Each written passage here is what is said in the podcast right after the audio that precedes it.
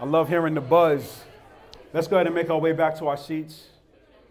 I want to lift up the name of the Lord Jesus one more time in prayer, and then we'll get into this word. Uh, Father, Father, thank you for the gift of communion. Man, it's so sweet to be able to just see the faces, walk down that aisle to partake of your, your, your ordinance. Father, I truly desire, and I think I can speak even for the elders. Um, we desire that people encounter you today, and that um, as they encounter you, you would change them, whether that be through their hearing of your word and you encounter them that way, or the singing of praises and they encounter you that way, or through conviction, or through the joy of the truth of the gospel, however you see fit to engage and encounter this people in this neighborhood, we ask that you would do it. Lord, when we prayed this morning, that the city blocks would literally feel your presence, Lord. That was that's our desire. Not for our glory, Lord. I don't care if they see the name on the flag. I care that they, they see whom we represent, whom we're sent to lift high. That if they encounter nothing and no one else this morning, they can say that they've encountered the Lord Jesus, that they've seen you, felt you, heard you. And in whatever spiritual way you desired, you have impacted them. Lord, we ask that not only for the block, we ask that for us in this place right now who are under the hearing and the singing of your word. We need to encounter you this morning because our weeks have been riddled with things that have pulled our eyes away from you. Oh, Man.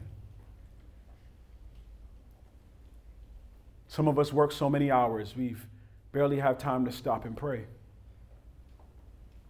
Some of us are caring for loved ones with such vigor and care and love and time that we don't have time to behold. Some of us are chasing our nephews and our nieces around. Some of us are running errands to help support families in and around us. But now, Lord, right here, right now, we get a chance to, to invite you and ask you to, to be present with us. Lord, we desire that greatly. Would you be present? Fill us with your spirit. Give us joy for those who know you. And Lord, I ask for holy dread for those who don't that they may see what their sins have purchased for them, and that they would make a beeline to the cross as the only means for their salvation. Lord, we thank you, and we give you all the praise in Jesus' name. Amen. Amen. Amen. Good morning. My name is Kanan Parker, one of the pastors here at Pillar Church. We're going to continue in our series of Galatians, so y'all can go ahead and open there. And while you're opening there, I want to bring up a song that y'all know. Feel free to sing it if you want. I will not sing it. I should have had Lee come up here and sing it. Y'all remember Father Abraham? Oh yeah. Had many sons? And many sons? Had that boy Father Abraham, right? He had his sons. I'm about to give you a mic, Doc. No, I'm playing. I'm playing. I'm playing. We, we know this song, right? Put your right hand in. You know what I mean? It's, it's the holy hokey pokey. That's what that is. That's what it is, right? It's the holy hokey pokey. That's a one of the what's one of the staple songs in any children's ministry for generations to come. But one of our issues is, is that we see it as a cute song. Beloved, that's a theological masterpiece. That's, that's, a, that's a robust song with truth that people deny at their own peril. Father Abraham had many sons, and many sons and daughters, y'all, had Father Abraham. I am one of them, and so are you, right? That's, that song is robust. There's power in those lyrics. But there's only power in the lyrics if you understand the content from which it's derived. And it's derived from our passage here in the book of Galatians. That song tells us, and it tells everyone the true story of how God chose to redeem a people from every tribe, tongue, and nation. Look at what the text says in Revelation chapter 5, verse 9. It says, And they sang a new song. That's us, beloved This is the song we sing. You are worthy to take the scroll and to open its seals because you were slaughtered and you purchased. You see that word right there? What did he do? He purchased a people, that's us, for God by your blood from every tribe and language and people and nation. Everyone gets to sing that song if you are the people who have been purchased by the blood of Jesus. You get to sing that Father Abraham had many sons and daughters, and I am one of them, and so are you. It's the truth of the text, beloved. Look at Revelation 7 9. It says, After this I looked, and there was a vast multitude from where? Every nation, every tribe, people, and language, which no one could number, standing before the throne and before the Lamb. And they were clothed with white robes and palm branches in their hands, and they were singing praises to our God. The scripture says that no matter your age, your height, and most pertinently, in this section of Galatians that we're going to start today and finish next week, it doesn't even matter about what your ethnicity is. Father Abraham has many sons. This morning, we're going to be continuing in the book of Galatians. For those of you who are newer, I want to catch y'all up as to where we've been and where we're going to be today. In Galatians chapter 1, we saw that the Apostle Paul was defending his apostleship. That's what he was doing. He was defending the fact that his words carry just as much weight as any of the other apostles' words. Beloved, even today, there are individuals in our communities who prescribe to a specific, a, a specific uh, religious fact. They belong to a religious sect that discredit what Paul has said. If you bring up Paul's teachings, Paul's theology, his doctrine, they will call you a follower of Paul, not a follower of Jesus. And guess what was happening in biblical days? Same thing. Ain't nothing new under the sun, beloved. If someone tries to discredit Paul, they're discrediting the, the very theology that, te- that, that Jesus instructed him. Look what it says in Galatians chapter 1, verse 1. Paul, an apostle. Now look what he says now. Not from men or by a man, but by who? But by Jesus Christ and God the Father who raised him from the dead. From the very outset of the book of Galatians, Paul is leveling the playing field, saying, I am as authoritative as any of the other apostles. I wasn't selected by them, I wasn't selected by you. Jesus Christ selected me. This is what he said. Paul would not allow anyone to discredit the fact that he was a true, authoritative, hand-picked apostle of Jesus Christ. And then he goes on to defend his gospel. And he has an amazement at how quickly the Galatian churches are falling from their teaching. Look what he says in Galatians 1 6 and 7. He says, I am amazed that you are so quickly turning away from him who called you by the grace of Christ and are turning to a different gospel. Beloved, do you remember when we, when we walked through this text and we talked about the idea of betting on yourself as a means of your gospel? That's how you save you. That's how you redeem you. Beloved, I'm, I'm amazed, as Paul is, that we as believers in Christ so quickly turn away from the gospel. Many of us don't even preach the gospel to ourselves daily. Oh, this is going to be a long sermon. But, beloved, what does Paul say here? Not that there is another gospel, but there are some who are troubling you and want to distort the gospel of Christ. The Galatians are in danger of turning their backs on Jesus because if you embrace a false gospel, you, you embrace a false Savior, beloved. If you don't accept the, the, gospel of God, the gospel of Jesus, if there's any other gospel that you ascribe to, whether it's in word or in deed, whether you say it with your mouth or not, you have turned your back on the only means of your salvation. Beloved, this is why doctrinal fidelity is so important. I'm glad they're having a good time. This is why doctrinal fidelity is so important. This is why Paul tells Timothy to be ready in season and out of season. Look what he says to Timothy. He says, Timothy, Timothy's a young pastor. He says, preach the word. He says, be ready in season and out of season. He says, correct, rebuke, and encourage. Right? It's not just some sledgehammer you hit over people's heads. You use the word to encourage as well. With great patience and teaching. But then look at verse 3. This is where it turns. It says, For the time will come when people will not tolerate sound doctrine but according to their own desires will multiply teachers for themselves, because they have an itch to hear what they want to hear. And they will turn away from hearing the truth and will turn aside to myths. This is why we have to stick so closely to the text, beloved. So closely to the gospel, beloved. Because we read that and we think of people. No, I need you to read that and think of you. Because we are prone as sheep to wander. But the, the text says that we, in and of ourselves, will go to and fro looking for teachers to satisfy our ears. Beloved, that's why there's, that's why there's personality cult churches where I need to hear it from this one particular person, not because that person is the shepherd of my soul that the Lord has appointed for me, but because that dude got the juice. And he says things the way I feel like I need to hear it, or need to, I want to and you start jumping around from to and fro. No, beloved, that's not the standard. Is it biblical is the standard? That's the, that's the A1 part.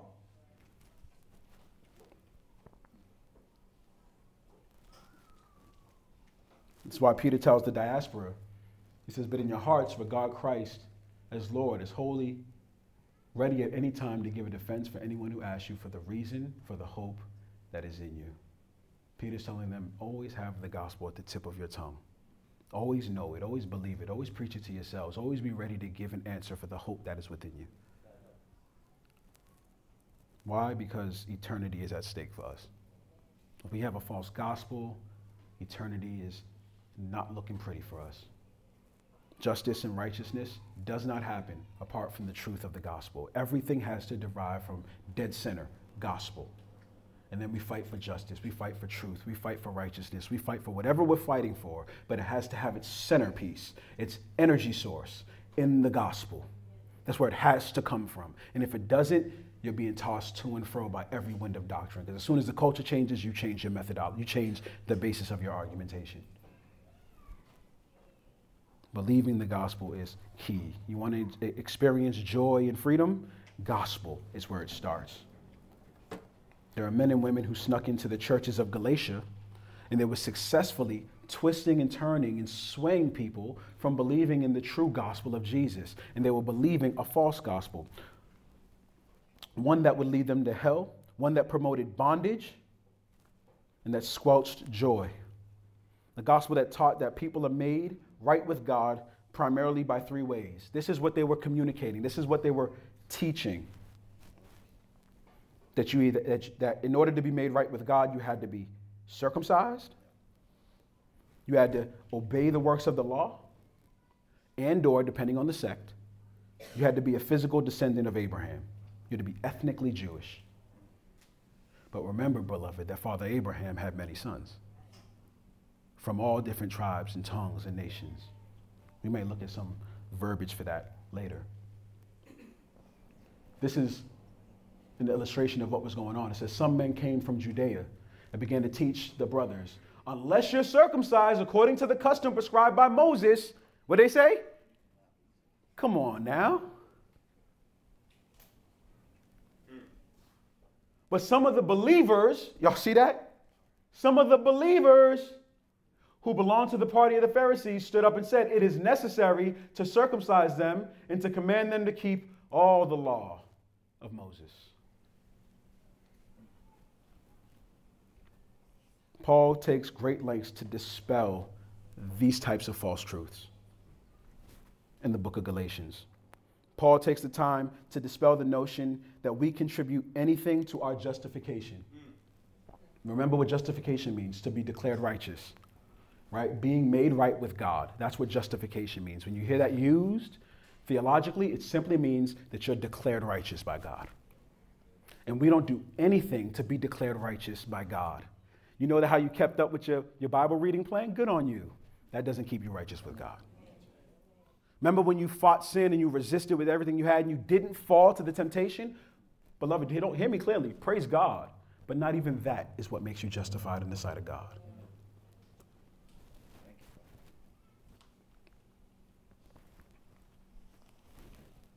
We are made right with God, not based on anything we do, not based on anything other than faith alone, beloved. This is what Paul is arguing. This is what he's teaching. Look what he says in, in, in Galatians chapter 2. He says, now, now notice the we and they in here. He's talking about, Paul's talking about we Jews, they Gentiles, okay? That's how he's communicating. We Jews, them Gentiles. That's how the book of Galatians is laid out. Look what he says. We are Jews. Talking to Peter. This is when he confronts Peter. We are Jews by birth and not quote unquote Gentile sinners, because remember, that's how they view the Gentiles, right? We're not Gentile sinners like them. And yet, because we know that a person is not justified by the works of the law, but by faith in Jesus Christ, even we ourselves have believed in Jesus Christ. This was so that we might be justified by faith in Christ and not by works of the law. Because by works of the law, no human being will be justified. You can put works of any sort in there. By works of any sort, no human being will be justified. I know I'm preaching to the choir, but guess what? Y'all need to hear that. Because we are striving, we're striving so that God is pleased with us. Constantly. That we're guilty of it, all of us. I want I need I need to be on God's good side. What? If you have faith in Jesus Christ, you are on God's good side, beloved. You're there. Most of our faith is recognition of who we are and what we are, instead of believing the lies of what we're not from the culture and community. That's most of the battle. Just know what we are already. If you already this, you don't gotta worry and fight for that. You that. You good because Christ died for those who have faith in his name. You good with God. It doesn't mean you don't pursue holiness. We pursue holiness because we're good with God. We don't pursue holiness to become good with God. Subtle difference. But it means everything. Beloved, your salvation was initiated by God, and your salvation, beloved, here it is, your salvation is maintained by God, not by you. His love for you is not contingent on your past dirt. His love for you is not contingent on your ability to keep his laws. And as we'll somewhat see this morning and next week, his love for you is not contingent on your ethnic lineage, it is by faith. So, as we look in the book of Galatians, chapter 3, y'all there? We're about to discover the basis for Paul's argument that justification is by faith alone, which is his argument for chapter 2. Look at Galatians chapter 3, verses 5 through 6. So then, does God give you the Spirit and work miracles among you by your doing works of the law? Or is it by believing what you heard? Just like Abraham, who believed God, and it was credited to him as righteousness. Beloved, this is the first time we are clearly getting a picture at the basis of Paul's argumentation as to how and why we're justified by faith and not by works of the law. You've heard that. We've heard it said. Paul has even alluded to that. He said it earlier in chapter 2 that we're saved, and, and, and, he defends the gospel of grace that we're saved by faith. He says that, but now we're getting the basis. Here's the bottom line argumentation. Last Sunday, I took great pains to relay the biblical truth that God begins the work of change in us and that he brings it to completion. That's Galatians 3 3 and that God gives us his spirit. And what that means, beloved, when it says that God gives us his spirit, is that he's adopted us as sons and we are justified. What's the definition of justification? Being made right with God, right? And that we're made right with him by faith. Our example for this, I mean, Paul's example for this is Father Abraham. Father Abraham is his basis for his argumentation. The question that should rise in your head is where in the Abrahamic story do we see a justification for salvation or justification by faith? I just noticed I use the word justification in two different ways. Hold on. Where in Abraham's story does it lend credibility to, to, to, to justification by faith? We good? Y'all understood the first time? It's the teacher in me, but forgive me, y'all. Where does Paul pull this from? Let's look at Genesis chapter 12. Three chapters, chapter 12, chapter 15, and chapter 17. Y'all still with me? We looking at the book together? It says, The Lord said to Abraham, Go from your land, your relatives, and your father's house to, a, to the land that I will show you. I will make you into a great nation. I will bless you. I will make your name great, and you will be a blessing. I will bless those who bless you, and I will curse anyone who treats you with contempt and all peoples on the earth will be blessed through you. This is Genesis, beloved. So Abram went as the Lord told him, and Lot was with him. Abram was 75 years old when he left Haran. Now I want you to notice something from this text, beloved. Look at what verse 4 said. So Abraham went. That's an indication of Abraham's faith, all the way back in Genesis chapter 12. God told Abraham, Leave everything you know, leave everything you love. God ever told y'all to do that? Would you obey it? Y'all see what he said? Go from your land, go from your relatives, go from your father's house, everything you know and love, dipset. Where I'm going, Lord, I'm sending you to a place. I'm sending you to a place. I don't even know where I'm sending you. Know where I got you. There's a land that's going to be good, and I'm going to bless you, and you're going to be the man, many nations, all this good stuff is what he's saying. And then we read verse 4. So Abram went. Already, I was like, okay, that's some kind of faith. He says, I'm going to bless you. And then he says, all the peoples on the earth will be blessed through you. Early promises by God. These are early promises by God. But there was one problem with this promise. Abraham was old. How old was he here? 75. And Sarah was barren. How you going to be a father of a whole bunch of nations and but you old and she's barren? Genesis 15, 2 through 6, it says, But Abram said, Lord God, what can you give me? Since I'm childless and the heir of my house is Eliezer of Damascus. Verse 3. Abram continued, Look, you have given me no offspring, so a slave born in my house will be my heir. Now, beloved, remember the term slave. Remember how Pastor Eric slayed that content about three, four weeks ago. Y'all go ahead and listen to that sermon. Don't think transatlantic. Okay? That's a servant in his home. Said, he said, Man, this, this slave born in my house, he's going to be my heir. Now, the word of the Lord came to him this one will not be your heir. Instead, one who comes from your own body will be your heir. He took him aside and said, Look out the sky and count the stars if you're able to count them. Then he said to him, Your offspring will be that numerous. And Abram believed the Lord, and it was credited to him as righteousness. Beloved, that's the anchor text for the Apostle Paul, is verse 6. That's the anchor text right there.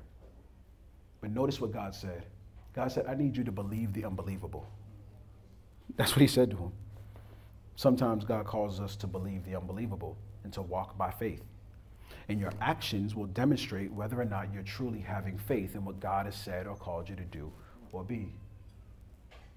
2 Corinthians chapter 5, beloved, in case you needed a refresher, it says we walk by faith, not by sight. We have to embody that reality and that truth in our Christian walk. When we walk these blocks and these streets and we see people who are in need of the gospel of Christ, don't look at their situation and think I can't reach them. Think no one's arms are too no uh, God's arms are not too short to find that individual. Depend on him. Don't look at the circumstances and be and be and be confounded. Look at the God who's sovereign over the circumstance. Nothing is too, we have to live by faith. And this is, oh man, I'm about to get on a tangent. This is one of my biggest things, even for me now, is I'm trying to realize I walk by faith, not by sight. Because when you walk by faith, you see God do amazing things. It's when you're hindered by what you see before you and the obstacles in front of you that you cower and don't move forward. But when you move by faith, you actually get the opportunity to see God act and work. How can you know that God does amazing things if you don't give him the opportunity to do amazing things? Which means the obstacle got to be big, too big for you to climb, so that you can't get the glory for scaling that mug. He had to lift you over it. But you only get that if you walk by faith. You don't get, you know what people say they say it was a God story? You don't get them by walking by sight. That's right. That's good. Your name goes in the paper when you walk by sight, Pastor E. That's right. That's right. That's good. Your name, God's stories happen when you obey that. When the circumstances are big and they're high and they're lofty and you can't climb it, you can't scale it, nothing you can do.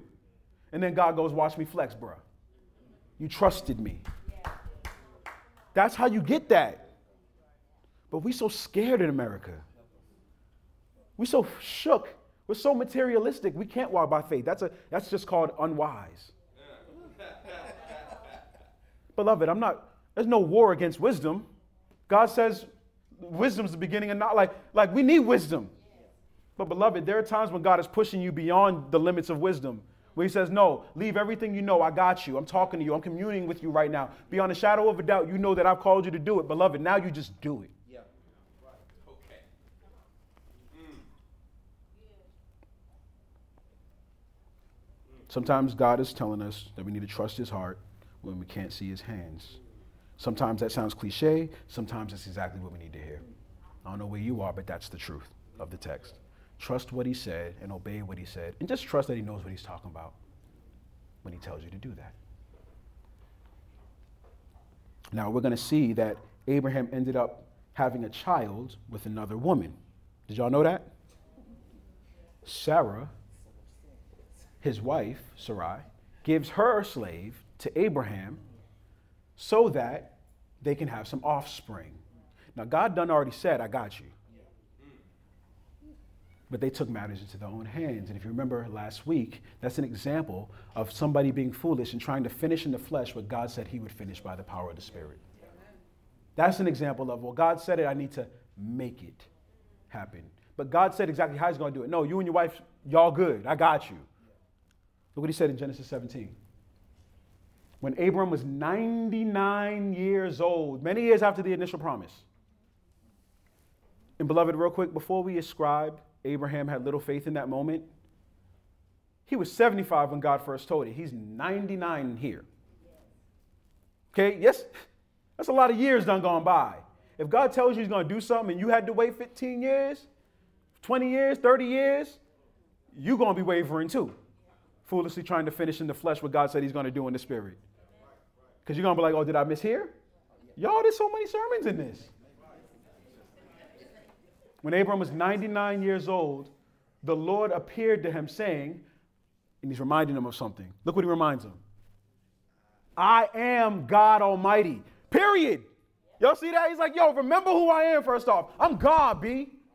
I'm God Almighty. Live in my presence and be blameless. It says, I will set up my covenant between me and you and I will multiply you greatly. Then Abram fell face down, and God spoke, to, God spoke with him. As for me, here is my covenant with you, God says. You will become the father of many nations. Your name will no longer be Abram. Your name will be Abraham, for I will make you the father of many nations. And I will make you extremely fruitful, and will make, and will make nations and kings come from you. Then look at verse 7, beloved. I will confirm my covenant that is between me and you and your future offspring throughout the generations. It is a permanent covenant to be, uh, to be your God and the God of your offspring after you. Here is, my, uh, uh, here is my covenant between me and you and your offspring after you, which you are to keep. Every one of your males must be circumcised. Y'all see that right there? You must be you must be circumcised. You must circumcise your flesh of your foreskin and serve at, to serve as a sign of the covenant between me and you. Several months ago now, we had encountered the reality, and I said this God is the one who instituted the concept of circumcision. And so when we see the Judaizers saying, in order to be God's people covenantally, you must be circumcised. See, we read it with American eyes and we think, how foolish could that be? You, the circumcision doesn't put you as God's people. Duh. No, beloved. God said, be circumcised. This is the sign of my covenant with you. And so they take that and they run with it and they say, beloved, you want to be in the covenant? Got to be circumcised. They have an argument. We see how and why these false teachers are saying what they're saying because God commanded it. But, beloved, they made a fatal mistake. And the fatal mistake was confusing the sign of the covenant with the substance of the covenant. That was the fatal flaw. The sign of Abraham's covenant was circumcision, but the substance of Abraham's covenant has always been faith. We see that from the very beginnings of his dealings with Abraham. It has always been by faith. He believed and he went. He believed and he was counted to him as righteousness. Not he was circumcised and it was right, he was righteous. He believed and he was made righteous. Paul didn't invent those words. Moses wrote it about Abraham. It's not new, it's old. Abraham's obedience was the fruit of his faith, and his faith was the seed of his obedience. Beloved, I don't know if you know this, but all sin finds its root in unbelief. All sin finds its root in unbelief. It's when we don't believe that we disobey and, commit, and, and fall into the traps of sin. That's what happens. Let me give you some examples. We don't believe that God can or will satisfy our needs. So what do we turn to? Name it drugs, liquor, sensual relationships, even getting into a dating relationship. God, I need to fulfill this thing. I ain't gonna wait on you. I'm gonna go get it, make it happen. Now, beloved, there's nuances to this stuff. Okay, this is overly simple. I'm slightly oversimplifying it simply to make the point. We don't believe that God will provide, and so what do we do, beloved? We lie on that tax form. We claim we have kids that we don't really have. We fudge the numbers just a little bit to make sure that we look like we're making just a little bit less so we can get just a little bit more from the government who took just a little bit too much. Beloved, we're guilty. And that stems from unbelief that God's going to provide for you, even if you have the, the integrity to be honest about how much you really have and how much you've really spent and how many kids you really have. That's what we do because we don't believe that God will provide. We cheat and we steal because of that. We don't believe that God cares about me. And this is what I heard when I was in the juvenile detention system when I was uh, speaking to the kids. They don't believe that God cares about them. And so their response is, So why should I care about me? He doesn't care about me. My mama don't care about me. My aunties don't care about me. Why should I care about me? I'm going to go do what I want to do. It's lies, we believe, that leads to these things. And beloved, we don't believe that God justifies by faith alone. And so we work harder and harder and harder to accept God and appease God so he can love us. Unbelief is the stem root of everything. The problem is, if we're working harder and harder to be accepted by God, we're washing in the mud, we're in spiritual quicksand, we're believing lies from hell. Beloved, unbelief is the stem, and we get that from the book of Genesis, chapter 3, all the way back in the garden when the first sin occurred. What happened? Now, the serpent was the most cunning of all the animals of the Lord God had made. He said to the woman, Did God really say? Took a stab right there, a dagger of doubt right at the heart of trust and belief. What was the result of that dagger? Sin. The unbelief led to action to disobey God. Did God really say? And that's what we find ourselves saying. Did God really say He was going to provide all that I need? Did God really say He was good? Did God really say, say that he was good? Did God really say that he would care for me? Did God really say XYZ, that he would say XYZ, ABC? Because did God really say, if I think no, I'm going to take matters into my own hands? Yeah. I'm going to bet on myself. You have another gospel. Mm-hmm. You've now entered into rejecting Jesus and believing that you can save you. That's the realm, that's the waters you just walked into. Beloved, God has always declared that men and women are righteous, not by their actions, but by faith. Paul could have quoted Habakkuk 2 4. This was in the text. He's going to quote it later. He could have quoted it sooner. Look what it says. This is Old Testament, beloved. That's not what it says. Habakkuk 2 4 here says, But the righteous one will live by faith. There we go. That's where it is. But the righteous one will live by faith. But instead, Paul decides to go the route of expounding Abraham's life to these false teachers because Abraham is the very tool that they're using to enslave individuals. So, what we're going to do is we're going to actually read Romans chapter 4, where Paul gives a robust theology of this. Yeah, we're going to read the whole chapter, beloved. Romans 4. Y'all with me? We, we, we're looking at the book now. Y'all can't say that I said something. Look what the text say. I'll read it from here. What then will we say? That Abraham, our forefather, according to the flesh, has found. If Abraham was justified by works, he has something to boast about, but not before God. For what does the scripture say? This is why we got the verses up here, beloved. Same trend, right? What does the scripture say? Abraham believed God, and it was credited to him for righteousness. Didn't we get that from the book of Genesis?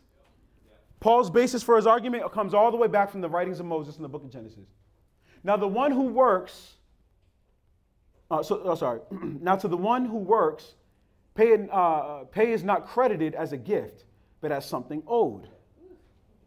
The earning of your own redemption. But to the one who does not work, but believes on him who justifies the ungodly, his faith is credited as righteousness because he's believing in the one who justifies. Likewise, David also speaks of the blessing of the person to whom God credits righteousness apart from works. Even David's talking this stuff. Old Testament saints, this ain't new. Verse 7 Blessed is the one whose lawless acts are forgiven and whose sins are covered. Blessed is the person the Lord will never charge with sin.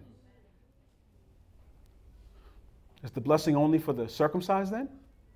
Or it is also for the uncircumcised? For we say faith was credited to Abraham for righteousness. In what way then was it credited? While he was circumcised or uncircumcised? It was not while he was circumcised, beloved, but uncircumcised.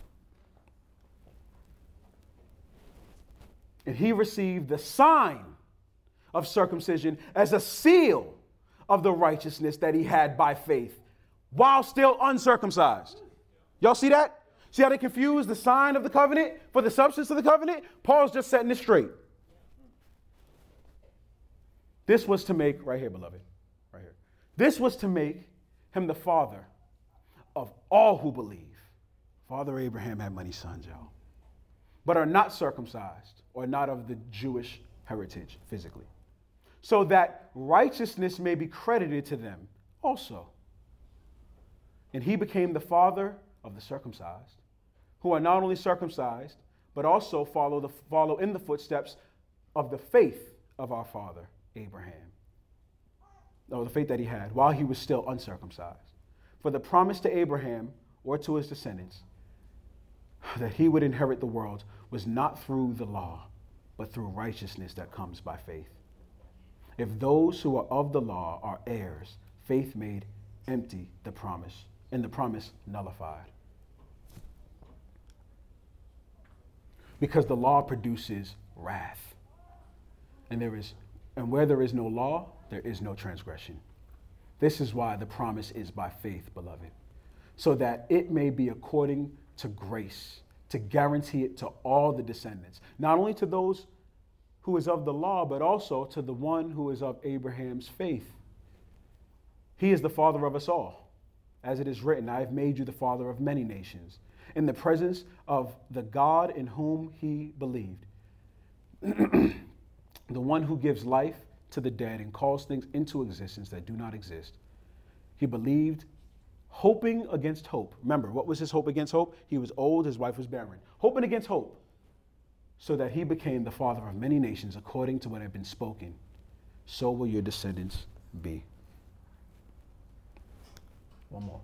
Right, here we go. He did not weaken in his faith when he considered his own body to be already dead since he was about 100 years old, and also the deadness of Sarah's womb. He did not waver in unbelief at God's promise, but was strengthened in his faith and gave glory to God because he was fully convinced that God that what God had promised he was also able to do.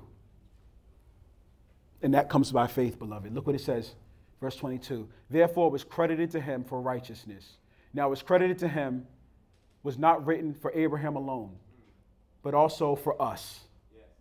Y'all see that? It's for us too. The faith that's credited to him is for us, beloved. We get to take that's a rejoice moment. That's when we say, Praise God, it's not up to anything else.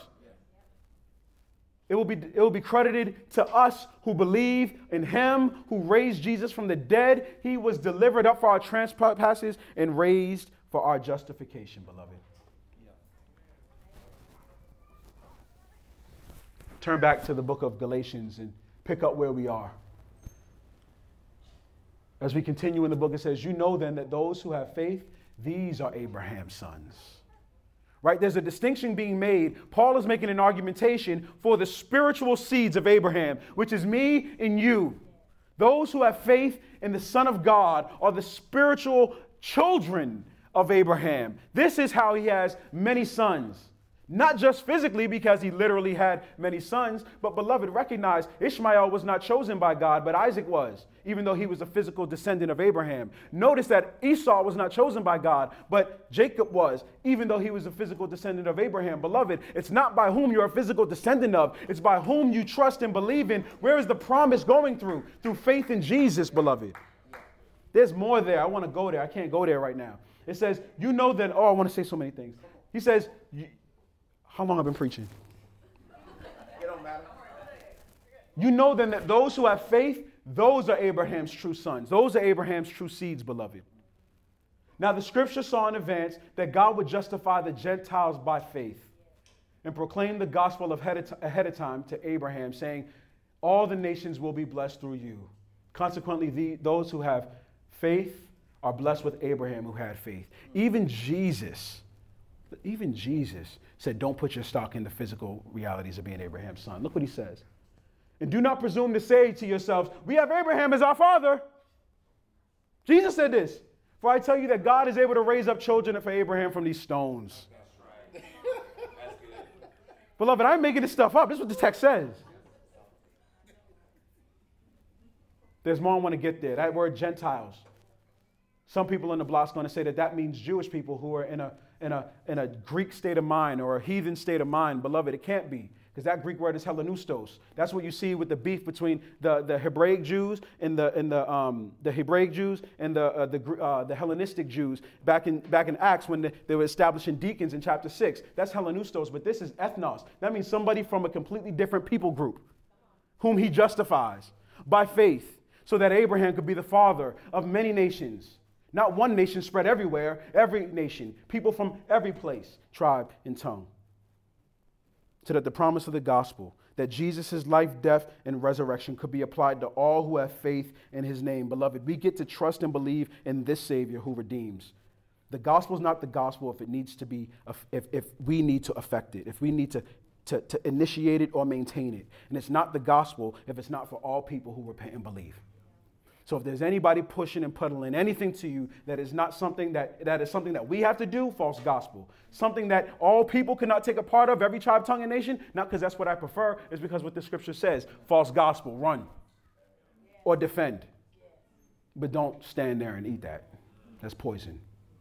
We believe in one Savior, Christ crucified, redeemed for all who believe and trust in his name, that we may flee the wrath to come and be unified as the people of God from every tribe, tongue, and nation, and teach this sick world how that all these different people from all these different backgrounds and all these different political ideologies can gather under one roof and chant one name, King Jesus. It starts with the gospel. That's how we impact this world, beloved.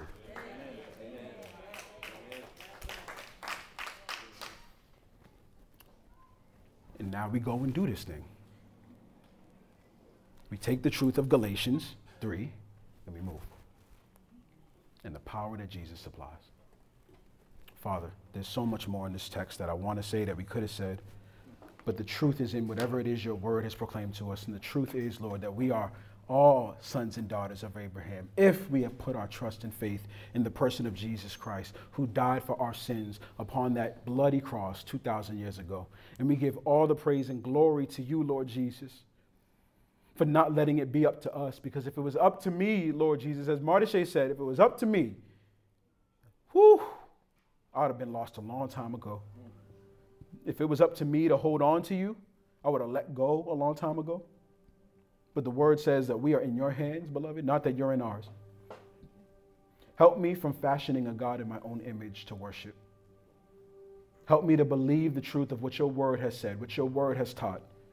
Teach us, O Lord. Lead us in truth, Father God, so that we would be ambassadors of truth and ambassadors of the name of Jesus, so that your name be proclaimed among the nations.